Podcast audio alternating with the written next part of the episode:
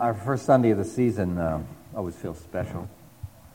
Feels special because suddenly you are all here. I get the better view. Appreciate it. It's also special because it's the time to think about why are we all here. For myself, uh, soon after I left the my childhood Catholic home, I became very clear about what I did not believe. When I discovered the Ethical Society, ethical culture presented me with a, a new question, an obvious question, but one that didn't con- never thought of before. If you don't believe your childhood religion, what do you believe? How does the world work?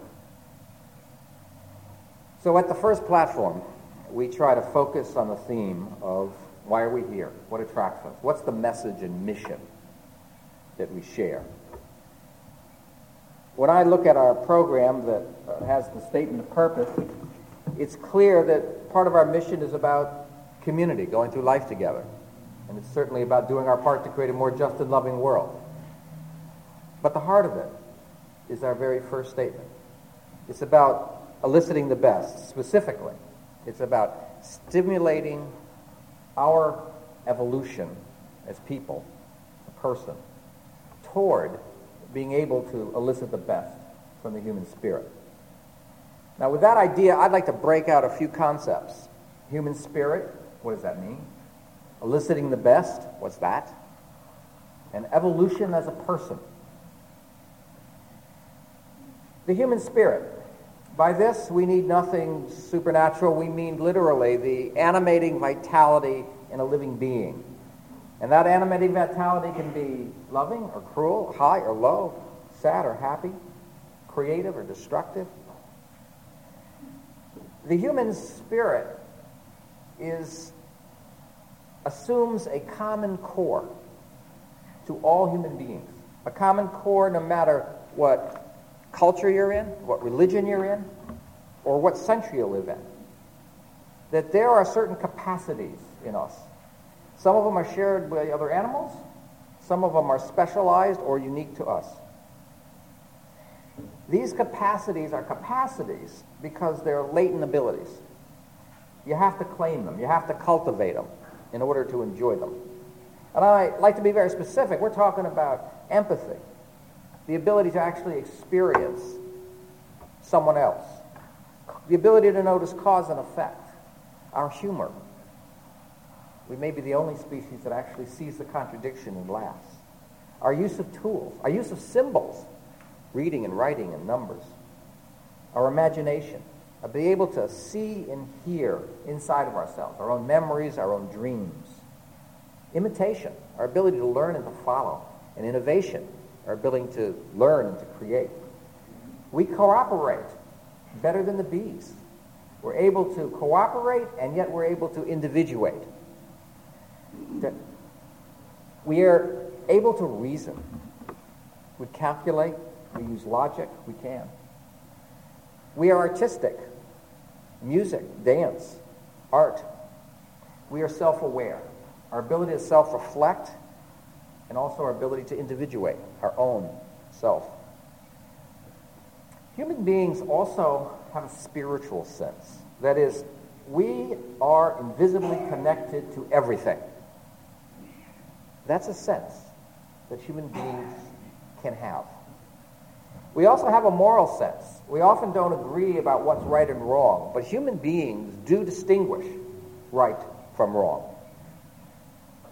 We are able to love, which means that we're able to care about others' beings, not just ourselves. And we're capable of feeling joy just about being alive.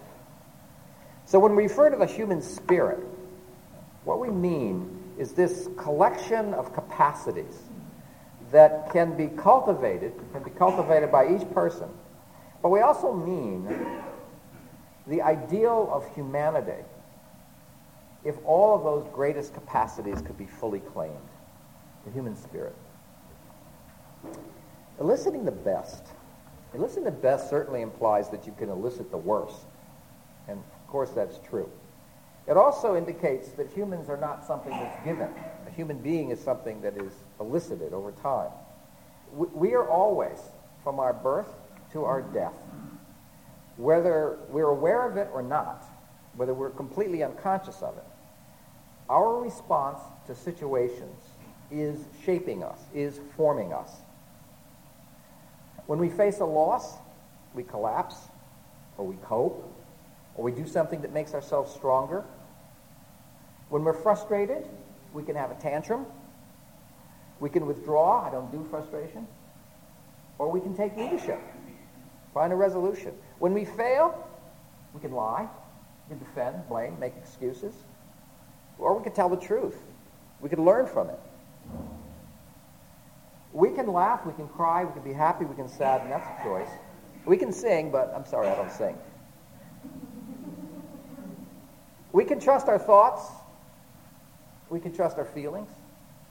Or we can only trust our thoughts and feelings when they align. These are choices that we make, knowingly or not. How we do respond, however, brings out that capacity in us. Human beings are capable of stimulating their own development. We do stimulate our own development, not only unintentionally by how we respond, but we can also do it intentionally because we, we do have that capacity for self-reflection. And we can notice cause and effect about ourselves. We can notice our choices and their consequences. And in every place in our life where we're stuck or miserable, it's because we're not noticing our choices and their consequences. We can not only no- notice the choice and consequences, we can decide and identify what we think is the best. And then we can intentionally act on what we value. Eliciting the best means that we stimulate our evolution as a person toward something that we value. And that's not the only mission. I mean, many of us have quite a different mission. Many of us have a mission called let's get along, or let's go along, or let's take it easy, or I want it my way. Those are all fundamental missions of what we're selecting. Another one is called I want to evolve towards a person who can claim, make happen what I truly value. That's eliciting the best. Now, evolution as a person. Obviously, we all start naked. We're born naked. We're naked on the outside, but we're also naked on the inside. What we know, meaning our language, our history, our values, our skills, who we are, how we think the world works, all that comes from our families, from our culture, and from our personal experiences. Everyone has some operating assumptions for their personality, some concept of reality that represents the context within which you are a part. Now, day to day, we may not be conscious of that, but that context is setting up our values and our understanding how the world works.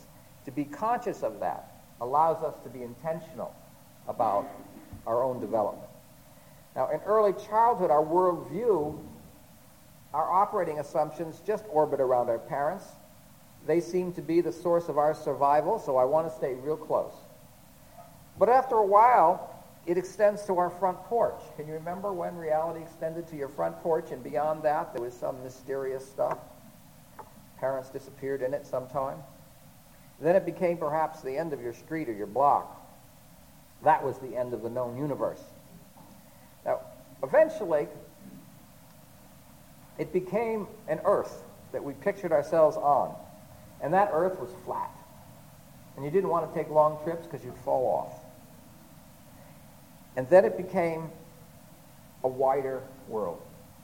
Whatever our worldview is, it's within that internal world that we navigate. It gives us options to go places, do things, or it limits us. Now, Christianity has a sense of description of reality. And reality has a heaven and an earth and a hell, a before life and afterlife, a supreme being an invisible force that one ought to align with. Ought to meaning that obedience brings good, brings well-being. The secular world also has a operating assumption about reality. Here we live on a globe that goes around the sun, that sits in the Milky Way, that stands in the universe. The material environment is something that we must manage in order to bring our well-being. And cooperation and competition, rather than pure obedience, is the key to our well-being, the key behavior. Now, both of these realities tend to be represented in a pyramidal fashion, meaning that from the top or at the top, that is where life energy dwells and starts. Life energy, I mean fortune, fate, knowledge, success or failure, good feeling, wealth, power. For religious reality, God is at the top. And God is able, from top down, to bestow his goodwill. Then came enlightenment. From enlightenment, there was a different assumption. If there was a God, God was within. That each individual was a creative being. The pyramid still existed, but the job was to climb that pyramid so that in rising through that pyramid, one would gain and get closer to wealth, into power, into pleasure. It was about accumulating and climbing. Well, this secular reality tends to say not that we're all God's children and he will provide, but that we're strangers among strangers. We're struggling to survive, and we all have that opportunity to use our talents. Well, the mind map of reality, the philosophy of ethical culture, is not pyramidal. It's, it's a different idea of how a human being evolves in the world we live in. The ethical society does acknowledge that there is an invisible connection, that we are, in fact, connected in life to nature, to each other, and it is the quality of that connectedness that determines the quality of life. It's not just the position we're in or the possessions that we have that makes for well-being. It's how we relate to those people and that possession that makes us satisfied. The ethical society map of reality is one that's organic. And despite the apparent pyramid of social hierarchy, with power and wealth at the top, humanity exists in an interdependent web of existence with all nature, with all beings, where each person or each being plays a role in the whole, and where our individual and collective well-being is determined by our cultivating around us the good capacities which are in our nature.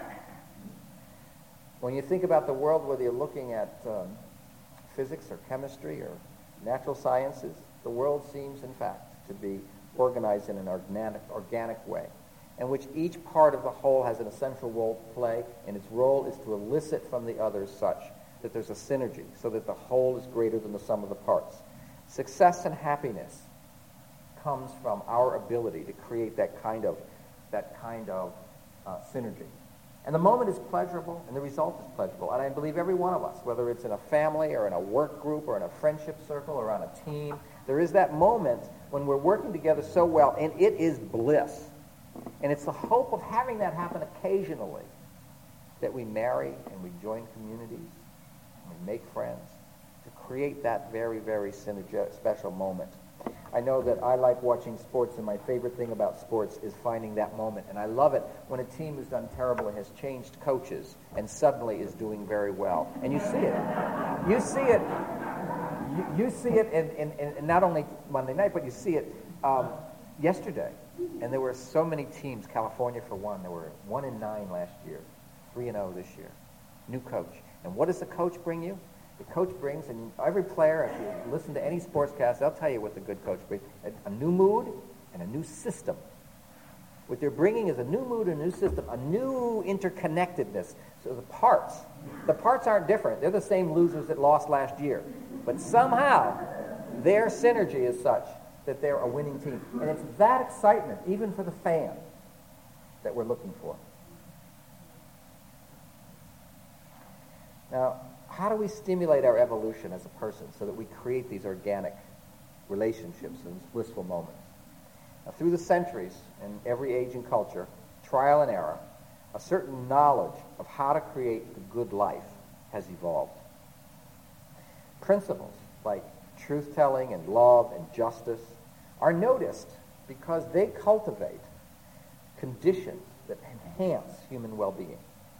Meanwhile, deceit and cruelty and vengefulness lead to chaos and destruction. Now, the gods of all the great religions are very different. But everywhere, God's laws are similar. That's why ethical culture spells God with two O's, recognizing that common ground. The power of values remains, though. The power of values is evident today in the behaviors, the ethical behaviors, that cause the failures in large businesses. And when terrorists claim a religious cause, we all, secular, religious together, hold them accountable to some common ground of ethical culture. The ethical society is founded on this common ground that's useful to both the secular and religious people. While ethical cultures don't worship a supreme being, we do seek supreme way of being. Dr. Felix Adler, founder of the Ethical Society, pointed out that God was created as a metaphor during a time when people had, didn't read or write. Telling the story was the way we communicated. God was created as a metaphor depicting the capacity for good in the human spirit and conveying the power of ethical values in human affairs. But to regard God as a metaphor does not negate the reality of, does not regret, negate what God represents. If all the images of a blindfolded woman holding a scale disappeared, even from our memory, justice would remain.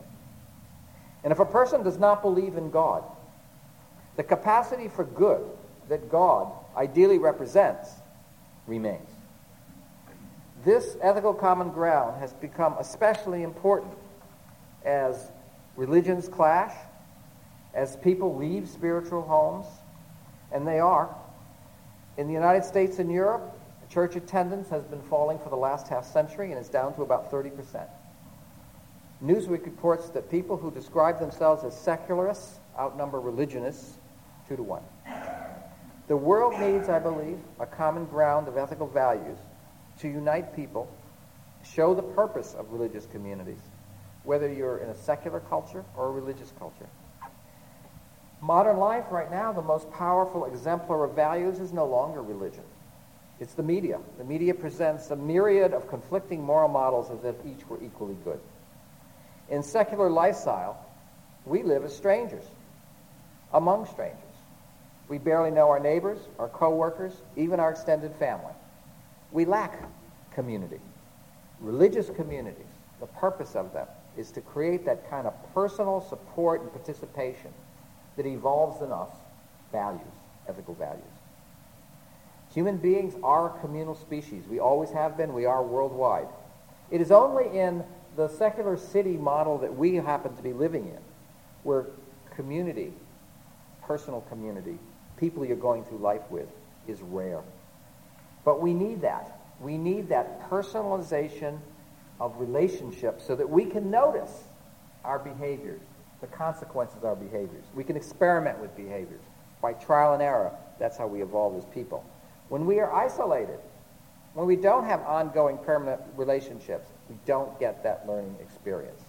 Now, ethical culture message is to respect the power of ethical values as principles of behavior that are essential. And I mean essential meaning that they have their effect on you whether you know it or not. Whatever you value determines who you are. It determines what you do in a situation. It determines your choices. It determines what kind of people you cultivate around you, what kind of world you're creating. It determines who you become. Being a value-aware person requires first that you get clear about what do I value? How do I want the world to be? How do I want my life to be? How do I want my family, friends, workplace to be? I have to make it my intention to make my values more real, happening in the world and relationships around me. To do that, It means taking on, learning some skills to implement it. Skills which are very difficult and very rewarding. Our aim here at the Ethical Society is to have you recognize, by your association here, be reminded that you are an ethical agent in every single situation you are in. You're voting as to how the world's going to turn out. You're voting as the kind of culture that you're living in. The personal, social, and political circumstances in our lives are opportunities. They're opportunities for applying our values. In everyday life situations, there are certain moments to elicit the best from our families, from our friends, from our coworkers, from our community. There are very meaningful moments, and depending how we respond to those moments is what determines who we are and what happens to our group. You know, I, am reminded of a Sunday morning where Estelle, who was sitting here, uh, was listening to our response period, and people were talking about the evil of humanity and gave the example of the concentration camps. And she stood up and she said, I spent my adolescence in a concentration camp. And uh, all the cruelties that you talk about are true. But my experience was that those of us in the concentration camp went to great lengths, even risking life, to take care of and to be compassionate with each other. And so I came from my concentration adolescent experience thinking about the depth of compassion, the caring and kindness that is the essence of a human being, that they could be this way in such a horrible, cruel environment. It's not what people do to us. It's what we do in response that matters. Found that a profound statement. Fortunate for us, she's now writing a book on her upbringing with many such wise and wonderful experiences that she took from a horrible experience. How do we know what these magical moments, these meaningful moments are? Well, it really starts with you just noticing what you like. Because there is a wonderful bliss that comes when relationships are going, even for a split second, the way we like it. Like, wow, you know, most couples just have to have a good moment two or three times a year to be a solid, lifelong thing. It doesn't take much. They're wonderful. And vice versa. Wherever you are, in a group, your work, your family, there are moments that you hate.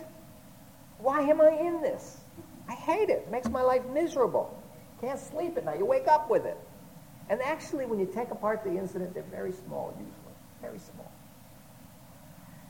What you hate is upsetting because it's, val- it's, it's, it's violating your values. What you like is very pleasurable because it's validating your values and how the world works. Just pause for a second. Do you even notice what you like and what you hate in relationships? Choose a relationship. Can you easily tick off, I hate this, I like this? Think about it a second.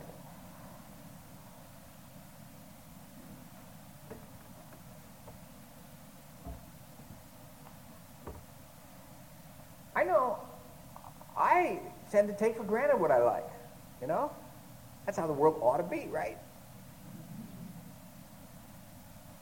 Rather than affirming that value, making it stronger. When something I don't like, I don't want to deal with it I don't like. You know, I like to trivialize. That's not important. Or I want to back away from it. Of course, there's another response. I know that some of us, hardly ever me, but some of us We'll find something wrong and we love it. Hey, that's your fault. You messed up. Ah, you did it again, huh? Make wrong, find fault. And sometimes in situations where we can respond with the attitude of like, I'm better, I don't do that. I'm better. For me, a major turnaround came in a moment of time when I was belonging to professional association that messed up almost all the time. And I whined and I complained about how they acted incompetently until a friend of mine who was tired of hearing me say that, they're not acting, Don.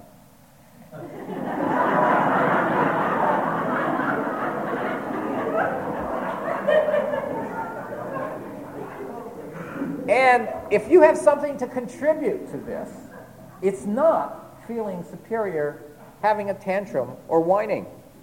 It's helping fix it, helping do something about the competence. Well, that's a very different place to come from when you find something that you value or hate, that you are responsible for making it better. It requires knowing what your core values are. It requires noticing what you hate and what you like.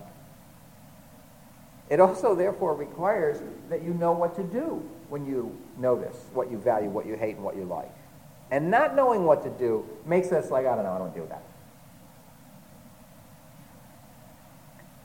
When I'm talking about a core list, you know, uh, one of the things that Mary and I have liked to do over the years is when people join very often, we sometimes have these gatherings and we ask people like, okay, you just joined something called an ethical study, and that's pretty pretentious. I mean, I mean what makes this group of people ethical? I, I always tell them that we're learning. But we ask them to say, okay, if there were such a thing as an ethical, a community of people who really were ethical, what would they be like? And so we generate these lists. And I love keeping those. I have years and years and years worth of those lists. But I'll tell you, they, they pretty much always cover these bases. You all want to come, check it out for yourself. You want a culture where there's freedom, there's equality, there's honesty, there's love, there's fairness, there's integrity, forgiveness, responsibility, generosity, gratitude, courage, peace, hope, joy. Pretty obvious, right? Those would be nice. But is it so obvious? in the sense that do we really work for those things in all of our relationships? I mean, just think about intuitively what does it feel like not to be in that world? What does it feel like to have not freedom and not being treated as an equal and people being dishonest with you and unloving, cruel, unfair to you, unforgiving, irresponsible, stingy, not grateful, cowardly, troublemaking, hopeless, joyless. Who wants to be there, right? So it gets very, very simple what it is that we're trying to create. We're trying to create heaven and avoid hell in all our relationships. Isn't that true? Let's take some of those moments in time that have to do with values. I'll pick out a few. Let's start with truthfulness. Now, if you remember kids, and maybe some of us who are not kids, the very first response to being confronted with telling the truth is to tell a good lie. I mean, lying allows you to defend yourself, to make excuses for yourself, to blame somebody else, and you're out of there clean. The problem is not so clean. I mean, people pick up after a while that you are not telling the truth. They discount you. They don't believe you. You've got to remember all those lies, which is confusing. Sneaking is a higher level form of telling the truth. You just don't get caught. You don't have to lie. You guys have tried these, right? well, sneaking has its risks too. So we usually develop the higher skill of manipulation. That's telling people what they want to hear so you get what you want anyway. Then, of course, it goes to the next level in which the truthfulness comes out as, um, or lack of it, as ingenuine. Meaning you're always trying to be what you think other people want you to be rather than who you happen to be. And you have to live with that ingenuineness of not knowing who you are because I'm who you want me to be and I'm who you want me to be. And then, of course, we go to unconscious. I, I don't know what the truth is. I don't even think about it. It's a safe position feel safe at least. Knowing the truth is very much respecting and liking the question, what is the truth? And if you ask yourself in any situation, particularly in an upsetting, conflicting one where other people have different views, what is the truth? What you'll discover is that you have an answer. You'll have a something that you think, I really think, this is the truth. Now, is it the truth? Who knows? It may be, maybe not. When you hear the other person's truth, you'll add in the variables, and you may ask yourself the question again, and you say, what is the truth? And the truth may change. But what you always do know is what you think is the truth. And that's all you have. That's what needs to be represented. If you don't do that, what you're doing is that you are misrepresenting reality. You are in a self-delusion. You believe your self-image is who you really are and feel miserable that you can't be ideal. Not living in delusion allows you to really get your feet and your power on the ground. I can tell the truth as best I know it. I can live with the consequences of the truth. Then you feel like a powerful, genuine person. But that's so much easier said than done. As you try to elicit toward the best and you try to tell the truth, you know what you get? You get conflict, you get trouble, you get people mad at you. Because all of the values are somehow connected. You cannot tell the truth unless you know how to do it with kindness and fairness. You know, if I come up with the truth and the truth is unkind and unfair, I got to say, whoa, wait a minute. I think I got some internal work to do before I can say this is the truth. Kindness, there are moments in time in our relationships where kindness becomes the most important skill to be mastered. And just recognizing it's important, kindness means kinness. It means we are the same. Kindness evolves from our ability to empathize with another person. It ranges from civility to compassion all the way to love. Now, civility is what binds us together in a civilization. To be able to be civil is an act that we have to master. When, not, it's not just civil when um, uh, we are with people and they're all being congenial. That's called being polite. To be civil means that when people are yelling and crying and moping and causing trouble, that is civil when you can respond to that with kindness. And I want to be real clear here as a community that the first real test of membership is whether we can be civil to each other. You know, a lot of people see a community that supports each other through life and we accept you and all of that as like, good, I can bring my worst behavior that I wouldn't do at work and get fired, and I can bring it here. Please do that. But only do that as a lesson to your own civility. The goal here is for us to be civil with one another. And we cannot tell the truth to each other if we have the habit of telling it harshly, with cruelty, without the sense, what we need to sense is to recognize your sin, your mistake is my mistake. We are together on this. We are learning this. And there has to be that kinship. Let me mention fairness. Fairness goes from a sense of equality, we're equals, to a sense of freedom, to a sense of self-determination. Do we treat each person's position as if it were our own? The definition of fairness is imagining that life is a, a, a card game where the, the deck has been dealt and you don't know where you're going to sit. Would you be willing to be the victim, the criminal, the judge, the policeman? Would you be willing to be the wealthy one, the poor one? Would you be willing to be anywhere at the table? Is this group fair to everybody, whatever their life situation is? Now, all of these at the same time. You have to hold the reality that this, I believe, is the truth, and it might not be. You have to hold the reality, this is who I am, but I'm experiencing for a moment what it's like from your perspective. That's necessary for kindness. It's necessary for, for fairness. When you're capable of doing this, telling the truth, being kind, being fair in situations, you become a person who's truthful and kind and fair. And better still, you get to live in a culture in which people are kind and fair and tr- honest with each other. That's how we create it. Now, um, another mastery that's important is the mastery of integrity, integration. To be able to integrate our thoughts and our feelings and our will. My thought says I ought to do some great public service participation is what I need for my life.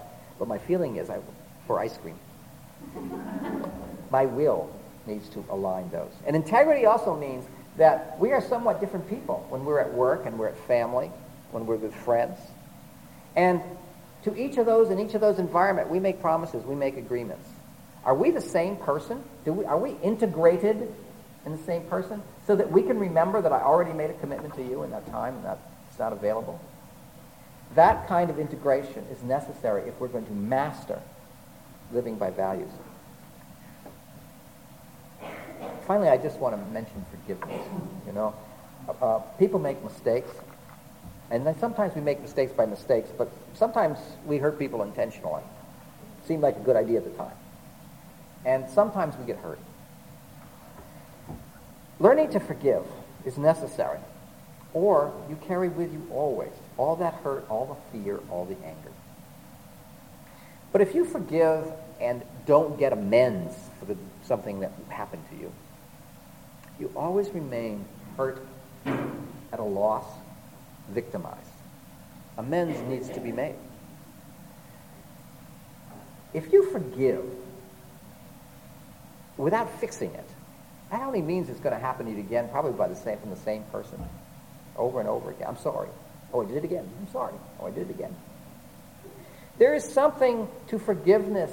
It's a process. It's something to be mastered. Knowing how to make sure all the elements of genuine forgiveness is there and it really works. And if you're going to go into the world attempting to be an ethical agent to make more value intentional in your life and your things, you've got to know how to handle forgiveness because there'll be people, including yourself, who are going to get hurt and it needs to be healed. These kinds of values that I've ended by giving examples of are what we're going to do from this platform every single Sunday. It's what we are focusing on in our Life Wisdom classes. Next week, we're talking about community. Our theme is going to focus on what is the benefits, what are the dynamics that makes a community a particularly good community. The following week, we're going to be talking about vitality. You know, all we really have in life is our vitality. That's all there is. It's all we have to give. It's all we are. But how do you keep it? How do you keep your vitality? And then October, first week of October, we'll be talking about ethical agency. How do you take seriously this role of being a leader in every situation you're in? How do you prepare yourself for doing that? We're a community definitely going through life together. But we're going through life learning to elicit the best in the human spirit. That's our mission and that's our message we are almost the only people who actually express a faith in humanity. We're very rare. Faith in humanity is not even an option for most people. Most people lack the education, the opportunity. You know, half our species today, um, and historically the vast majority of all people who ever lived, never realized their capacity, the capacities in human spirits. They couldn't possibly claim them. They couldn't develop. They know they were there. But a second reason why faith in humanity is so rare is something we all of us have to notice every day. The human flaws are so obvious. Examples of incompetence, corruption, cruelty in our personal life, political life. Therefore, very few people make that audacious leap from humanity as it is to humanity as it can be. Our faith here is in the capacity for good. We believe it's natural in the human spirit. But like reading and writing, all human talents, the capacity for good, must be cultivated. Our mission is to elicit the spiritual strengths in ourselves by learning to cultivate the best in the people around us. Now, I'm very excited to be starting the season. I look very much forward in a few minutes to hearing your thoughts about um, what it is, the message and the mission of Ethical Society, and bon voyage. Great season ahead.